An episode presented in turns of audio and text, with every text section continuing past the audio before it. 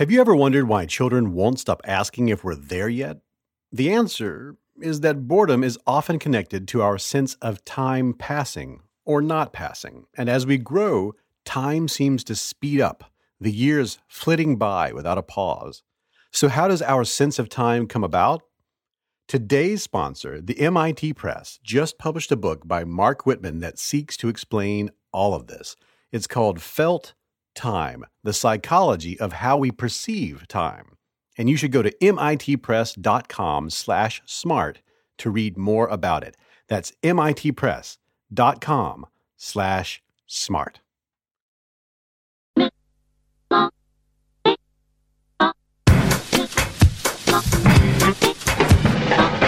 Down into the middle of the and cool the happy, they went quiet. And talking about the power of the gospel.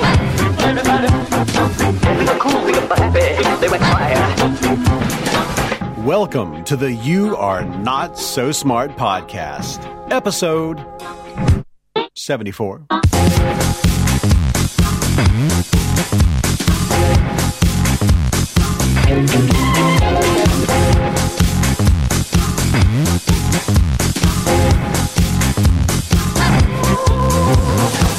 This is the sixth episode in a series of episodes, a season of episodes all about logical fallacies.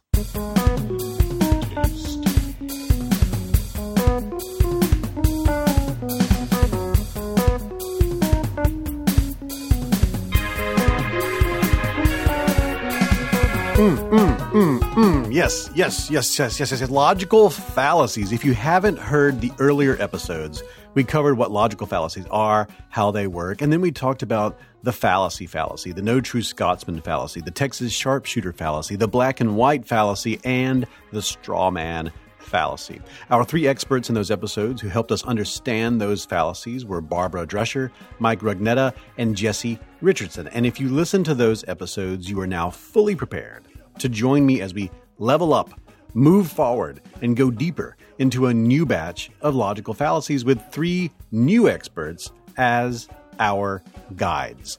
Our new experts, please introduce yourselves. I'm Vanessa Hill. I'm the writer and host of Braincraft, which is a PBS Digital Studios series on psychology, neuroscience, and why you act the way you do. You can find Braincraft on YouTube mainly. Uh, just type in Braincraft, or you might say that like craft. Uh, maybe depends where you come from. So I'm Julia Galef. I a few years ago I co-founded this nonprofit called the Center for Applied Rationality. Our mission is to to develop and then educate people in strategies for overcoming cognitive biases, noticing fallacies in yourself, um, and basically achieving self improvement through rationality. I have my own podcast called Rationally Speaking, um, in which I focused on applying concepts from psychology and philosophy and statistics to everyday life. I'm Bob Blaskiewicz. I'm a assistant professor of critical thinking at Stockton University. Uh, I well, I, I teach students how to basically uh, read and think, um, uh, to consider things like context and um, evidence uh, as they prepare for college life. And together they are going to help us understand the begging the question fallacy. Now, you've likely used or heard someone use this phrase, begging the question, something like, that begs the question, or which begs the question, in response to some statement, like maybe you're planning to go on a vacation and you say to your partner, you know, we're going to be away for two weeks, which begs the question who's going to feed and water our pygmy possums while we're gone? Or you might hear in a news report, virtual reality headsets are now available for the general consumer, which begs the question are we entering a new era in home entertainment? In both of those examples, no one is actually begging the question. They're just raising questions, or even more simply, they're just asking a question, which raises the question how did this phrase get scrambled? And by the way, the misuse is likely here to stay and can't be stopped at this point, much like the word literally has now come to literally mean the opposite of literally. Well, this original phrase, begging the question, it comes from a mistranslation of a mistranslation of Aristotle. I found several sources on this, my favorite being an awesome website called LanguageLog, which you can find at languagelog.net. I'll have a link to their breakdown in the show notes for this episode. In their breakdown, Mark Liberman says the mistranslation came from Aristotle describing the fallacy as asking the original point or assuming the original point. But when you translate ask from Greek into Latin, you can choose the word ask or beg or demand. And Mark says that later on, when medieval translators were sort of trying to figure out what's the best way to say it, they reduced the phrase to something simpler petitio principii, because in classical Latin, petitio is a postulate, that's something you've been postulating, and principii is the original principle. So the new translation became something like postulating the original principle. And that's all well and good, but as language log explains, starting around 1581, people began replacing that word postulate with beg, because the older version of this word meant to request. And apparently, some people prefer this older version of the meaning, but not the older version of the word. And so they changed it to begging instead of postulating. And Language Log, I know this is weird. Language Log goes on to say that the word question also changed. What once was used in phrases like the question at hand, or the subject in question, or the principle in question has also mutated over the years to the more common way we use it today. And taken together, starting sometime in the 1600s, the misuse and borrowing of this phrase by people who were not thinking of logical fallacies or Aristotle or Latin entered our common language. So, in its original usage as a logical fallacy, what does the phrase begging the question truly mean? That is what we're going to find out right after this break. My name is David McRaney. This is the You Are Not So Smart podcast. And after this very short commercial break, three experts will break down the begging the question fallacy.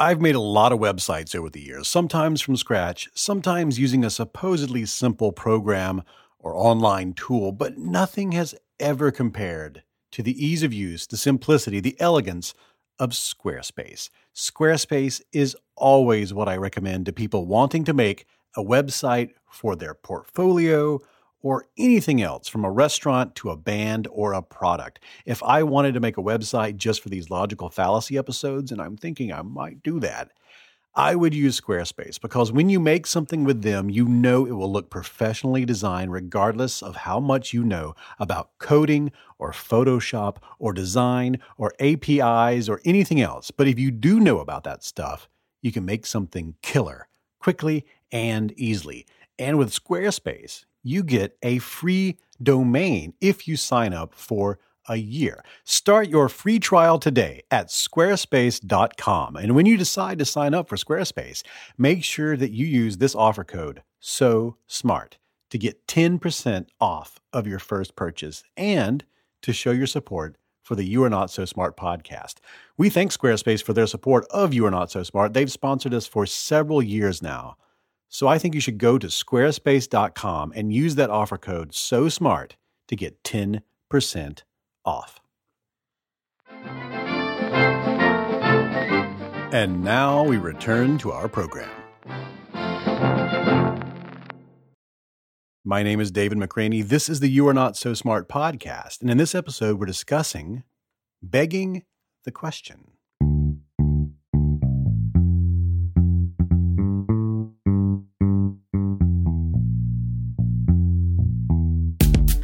Like many people, I have trouble remembering the the official definition for begging the question because it's such a weird, awkward phrase um, that uh, that the, the meaning doesn't sort of naturally stick to it in my head. But when I'm thinking carefully, I remember that begging the question is when you're making an argument for a claim, but the argument itself only holds if the claim is true. So it's a form of circular reasoning. I think begging the question is a circular argument or circular reasoning if you're into reasoning. So, uh, what you do or what happens when people commit this fallacy is they introduce the conclusion in one of the premises. So, the conclusion is just assumed to be true because you have already stated it. It's a logical fallacy that you commit when you're conclusion is also a premise. So if I say to you, everyone is watching Making a Murderer because it's the most popular TV show of the year, All right. like, why is everyone doing that? Everyone is watching is the same as it being the most popular TV show of the year. So really, I have given you no reason whatsoever. that's, that's such a good example. Yeah, but it but it sounds like it's a sound statement. Like you could Uh-huh. write that in an article, you could read it somewhere. Everyone's watching it because it's the most popular TV show. But what? That doesn't make sense. One that many teachers have heard. Uh, let's say it's the last week of uh, the semester, and a student who you haven't seen since the first week of the semester comes up to you and says, I'm graduating this weekend, so you need to pass me. Well, okay, okay, hold on. Your graduation depends on me passing you, which is what you're trying to convince me I should do. So, the assertion that you're graduating, which you are offering as evidence that I should pass you, assumes that you've passed your classes, including mine. Right? It's that's not a you- yeah. I hope you've said that to someone's face, and they're like, "Oh, I need to go back to to Yeah, to yeah. Maybe to if work." you're here all semester, you'd have picked up on that. You know? Well, begging the question comes up a lot in political contexts uh, where people have strongly held views and they don't have a ton of practice making logically well constructed arguments. So their attempts to explain their views often end up being circular, um, which doesn't mean they're wrong necessarily, just that they're not arguing well.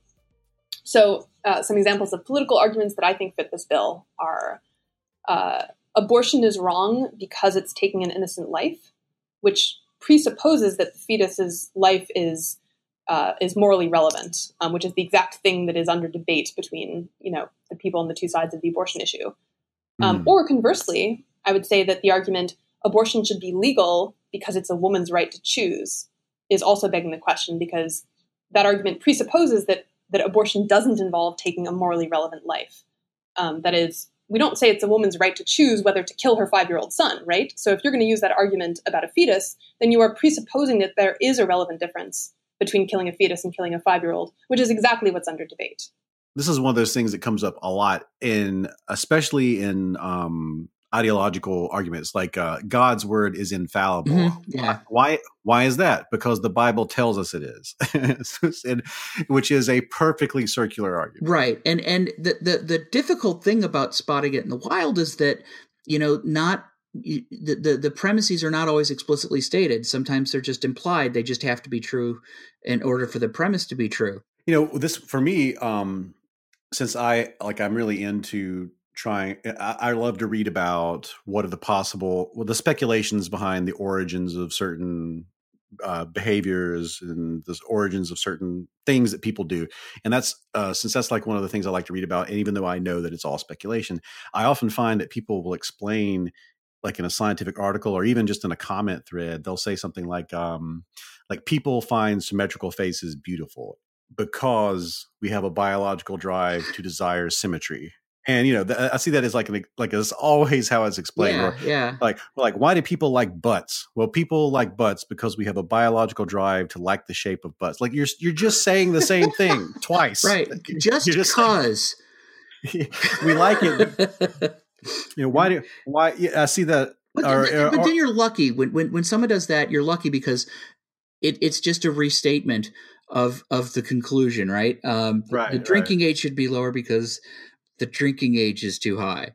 right Yeah, you're right You know, so Yeah. that- yeah, And then, but you you know, but I've also you'll also see it straight up like cigarettes, like eh, cigarettes cause cancer because uh, they are carcinogens. You know, that's there. So that that's sort of one where you, um, you've got the varying levels of um of of definitions. They're just like um one being the layman term and one being the slightly more scientific term. And so there's lots of ways that this can happen. Yeah, I think also I've seen this if you're in the business of the internet uh, or in the business in reporting on the business of the internet. Mhm. I see this a lot where people will say, for example, on YouTube, there is the most popular channel there is a guy called PewDiePie, who's a Mhm. Swedish gamer. And I don't even know how many millions of subscribers he has anymore because it just is increasing every single day. But I would say over 30 million people in the world subscribe to his channel. Right. And he does let's play videos. So he will sit down and play a video game, and you'll see his face on screen. He'll kind of like commentate through the experience. He was one of the first people to actually put himself on screen doing that, which is how he found huge success.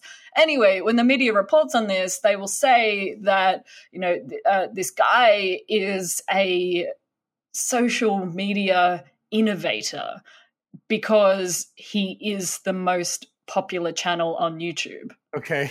But it, do, it they never explain why. It's like this guy is the best at what he does because he is the most popular. But there, I mean, there are reasons. Like, Right. I'm not saying he's he's not the best, but just by saying that somebody is fantastic because they are the most popular is a circular argument. You know, PewDiePie. I just looked it up while you were saying that because I was like, Uh-huh. really? And uh, he has he has 43 million subscribers and a total of 11 billion views. oh, it's crazy. Yeah, by comparison, like the highest rated TV moment of all time, aside from like the moon landing, was um when uh, was MASH, the last episode of MASH in the United States. 83 million people tuned in for that. So to, Wow. to imagine that PewDiePie has half of that audience for every one of his videos is Yeah. bonkers. It's bonkers. It is, and I think a lot of social media is like that when you consider that individuals have 30 million followers on Instagram and things like that. The media goes crazy for it. And people have interviewed me before as a YouTuber, and I I try to tell them the background that I have and the degrees that I've studied and the hard work that I did to get to that point. But all they Mhm. want to report about is your numbers and say that you're Oh, yeah. some kind of media rock star because of this number. And it Mhm. just doesn't make sense. Like there is no reason behind that that people are reporting on. So I think in in that industry, people just get excited by numbers and they're like, "Wow, this guy could reach half the audience of the Mash finale." Like Right. he- he's he is great, and and that they can't get past that because it seems so shocking.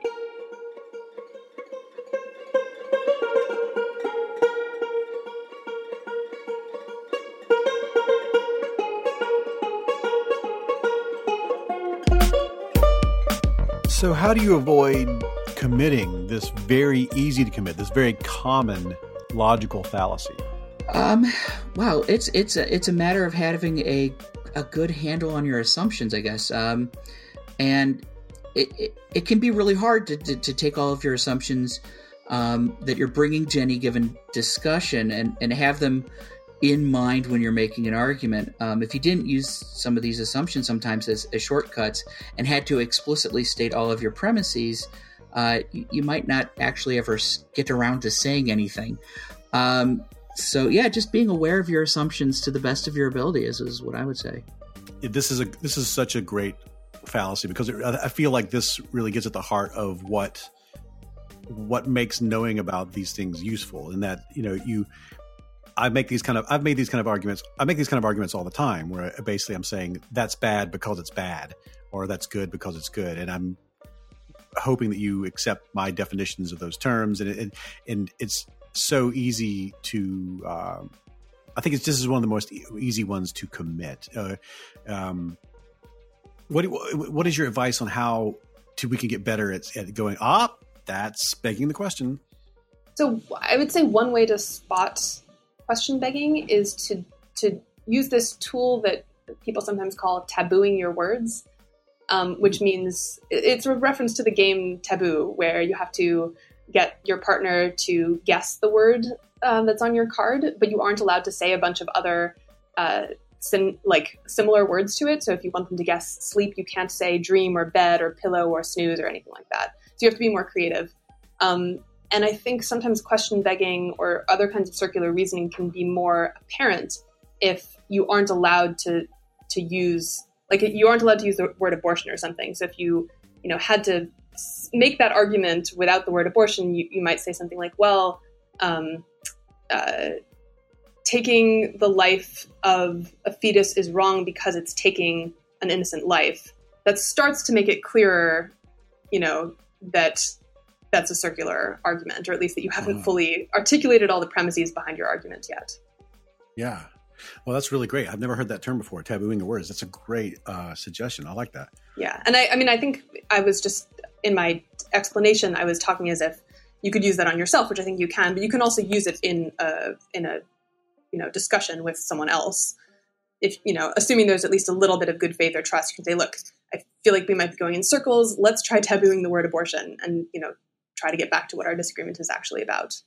Yeah, it is hard to avoid because I feel like this is something that we all commit from time to time. I think it helps if you start with something that is known and let that lead you to a conclusion that may be unknown Hmm. rather than just starting with something that is known and then leading to something that is known just as well. Mm-hmm. So you kind of follow a journey from the known to the unknown, like Mhm. how you should properly write a scientific paper or do or do a piece of research. hmm And and this is definitely something that you're going to uh, when you're having an actual argument with someone. This is going to actually come up, and people are going to. This is going to happen sometimes when the stakes are high. Oftentimes when the stakes are low. How do we defend against it? Um, okay. Um, I don't know if this would work, but what the hell? Tell your opponent, now pay attention to this argument, and I'm going to do something, and I want you to tell me what's wrong with it. Right?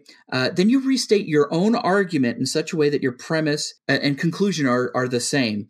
And then when they call you on it, you say, yes, which they will see as a strategic concession. And then you go in for the intellectual body slam, which is, this is exactly what you're doing.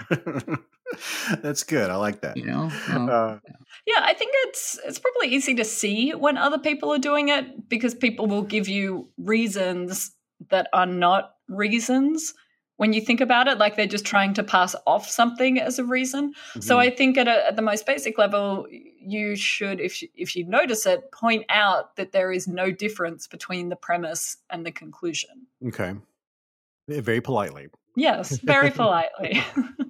So, assuming that the person you're arguing with is uh, arguing in good faith, that is, they're they're making arguments that they at least consciously believe to be true, um, and they're at least somewhat interested in uh, in in believing true things about this issue. Um, they're, they're not actively lying to you. Um, and you want to you have some motivation to try to have a productive discussion about this uh, issue if those two conditions are met which i think they often aren't then i would say just try to really focus on what your partner's true objection is. You know so if the person is saying abortion is wrong because it's murder that is begging the question but i don't think the next the best step next is to point out that it's begging the question. I would instead just try to hone in on the crux of their belief that abortion is wrong um, which might be something around their beliefs about what are the criteria that make a life morally relevant. Like, is it the ability to survive outside the womb, that kind of thing. Um, so basically, the, I'm advocating a more collaborative approach to disagreement, where uh, you're you're both working together to try to articulate what the structure of your beliefs are, um, which is not an easy thing to do. Which is why people end up begging the question. That's so good. You know, this is uh, I, I'm noticing a thread in some of your advice here, and it's really it's Mhm. actually and you know, correct me if I'm wrong, but it seems like being really good uh, and being very well versed at argumentation, especially when it comes to logical fallacies.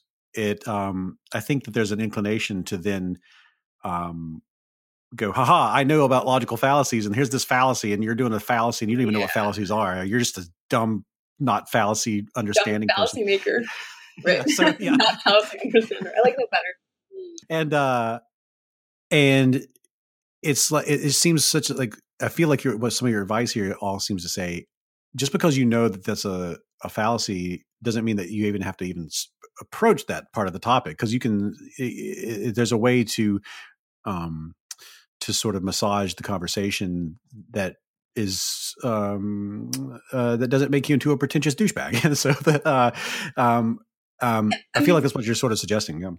that that's part of what I'm suggesting that it's not nice. Um, but I'm also pointing out that it's it's not productive um, in the sense of like I think it's easy to lose sight of the question: What are my goals in this discussion? Um, and pointing out what fallacy someone is committing is in, with rare exceptions, it is not actually helping with any goals, whether that goal is changing their mind or whether that goal is is understanding their point of view or or learning something yourself or or anything. Um, it's just kind of a reflexive thing that we, we find it tempting to do. Um, but you know, for almost any goal that you could reasonably have in a dis- disagreement with someone, pointing out particular fallacies and giving them names is not really going to help with that goal.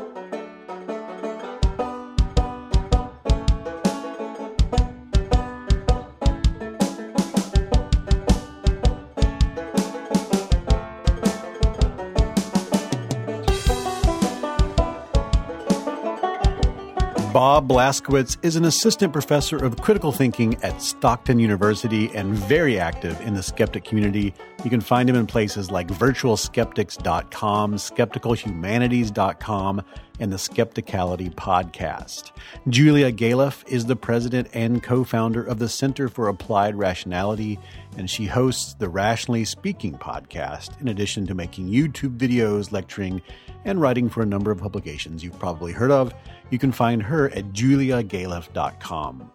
Vanessa Hill is a science educator and writer and stop motion animator who hosts Braincraft, which you can find on YouTube as part of PBS Digital Studios, where she teaches psychology and neuroscience through crafty, interesting videos. Her website is nessiehill.com. I'll have links to all other stuff at you'renotsosmart.com and the show notes. If you are enjoying these shows and would like to get them and all of the other You Are Not So Smart episodes ad free, no commercials, and get them early and get extra content like unaired interviews and unedited interviews and more, just go to patreon.com slash you are not so smart and become a patron.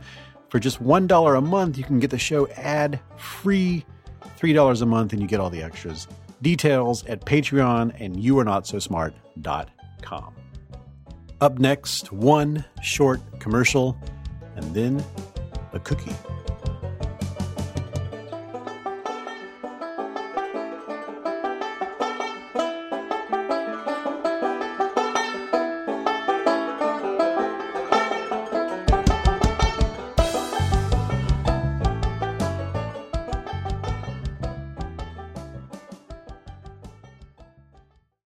As you know, I am a big fan of the Great Courses. That's why I'm excited to tell you about their new video learning service, the Great Courses Plus. You can learn about anything and everything with unlimited access to the Great Courses lecture series on hundreds of topics taught by top professors. I really want you to try the Great Courses Plus, so they're giving my listeners a special chance to watch their popular course, How to Play Chess and hundreds of other courses absolutely free. How to play chess, lessons from an international master taught by renowned chess teacher Jeremy Silman. It is an amazing course. Chess is considered more than just a game, it's a science, it's an art, it's based on skill, tactics, and intellect. And this course provides a deeper understanding of the game with tools to become a better thinker on top of a better chess player, helping you become more confident when approaching the game or any strategic thinking match. With the Great Courses Plus, watch as many different lectures as you want, anytime, anywhere. And now, the Great Courses Plus is offering my listeners a chance to stream hundreds of their courses, including How to Play Chess, a $235 value, for free for free, for nothing, when you go to thegreatcoursesplus.com slash smart. Get smart for free. Try it out. You will love it. Is this is such a great how, how can you get better than free? Go to thegreatcoursesplus.com slash smart. And now we return to our program.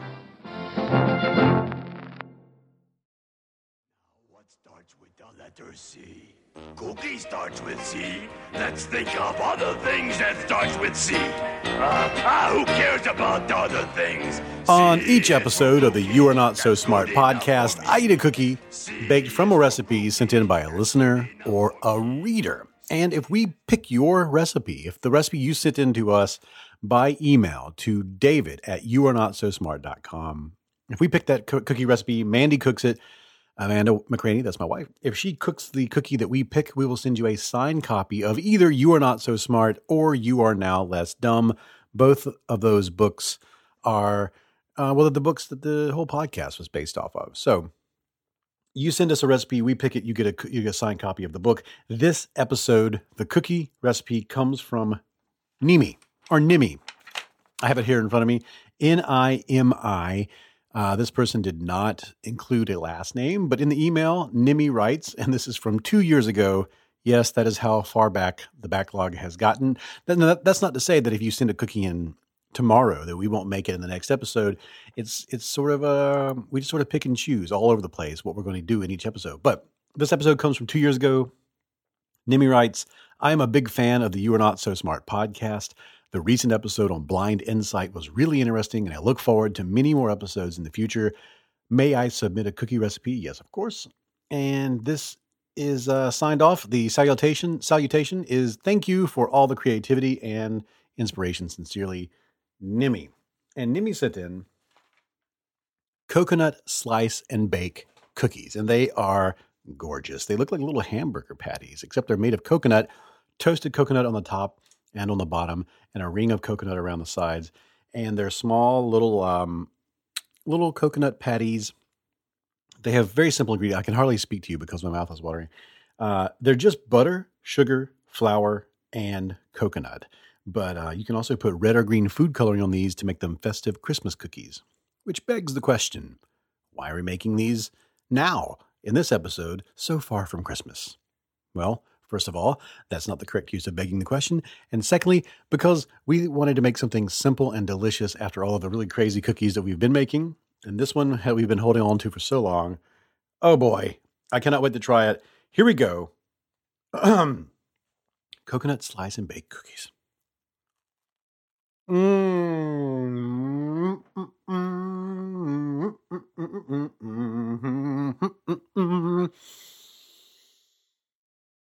Whoa. Mm. Mm, mm, mm, mm.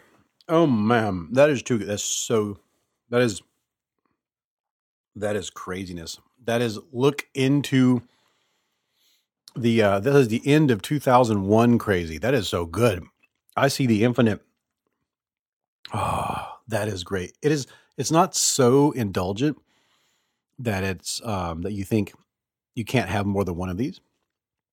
And it's not so simple that it's like an animal cracker or something where you feel like you're not even really eating food. It is perfect cookie-tude, perfect cookiness. Uh, the outside is toasted coconut and it's uh, almost crunchy. And the inside is soft and mushy and chewy and so cookie. Uh, and it tastes like coconut through and through. Like the like someone um, boiled down the essence of coconut into pure bliss. It's too good. This cookie is so good that if I thought that I could never have another one of these, I would curse this moment in my life for tasting something so fantastic that I could never have again. Ah, it's that good. This is not just a good cookie. This might be one of the best things I've ever eaten of any kind whatsoever. I cannot I cannot recommend this enough. The recipe will be at you'renotsosmart.com. Nimi. Nimi. Thank you so much. Wow. Mm. Mm. That's a 10. Um, a book is on its way. Ichi, ni, ichi, ni, san, chi. That is it for this episode of the You Are Not So Smart podcast. The opening music was Clash by Caravan Palace, and the rest of the music was by Banjo Apocalypse. That's one word, apocalypse, but with banjo at the beginning. Banjo Apocalypse. That was the rest of the music for this episode, even this music right now. And thanks again to the MIT Press for sponsoring today's episode. Don't forget to go to mitpress.com slash smart to check out their newest books in science, philosophy, technology, language, and art, among other areas. And definitely keep an eye out for Marc Wittmann's book, Felt Time, The Psychology of How We Perceive Time. Go to mitpress.com slash smart to read more about it. Go to boingboingpodcasts.com for more great podcasts like this one. So many beautiful podcasts there that I want you to listen to. They sort of relaunched the whole network, and I'm very proud of it. Check it out, boingboingpodcast.com. Everything else is at youarenotsosmart.com. All the previous episodes are on iTunes and Stitcher and SoundCloud, and um, more episodes coming up soon about logical fallacies. All right. Mm, I'm going to have more of those cookies.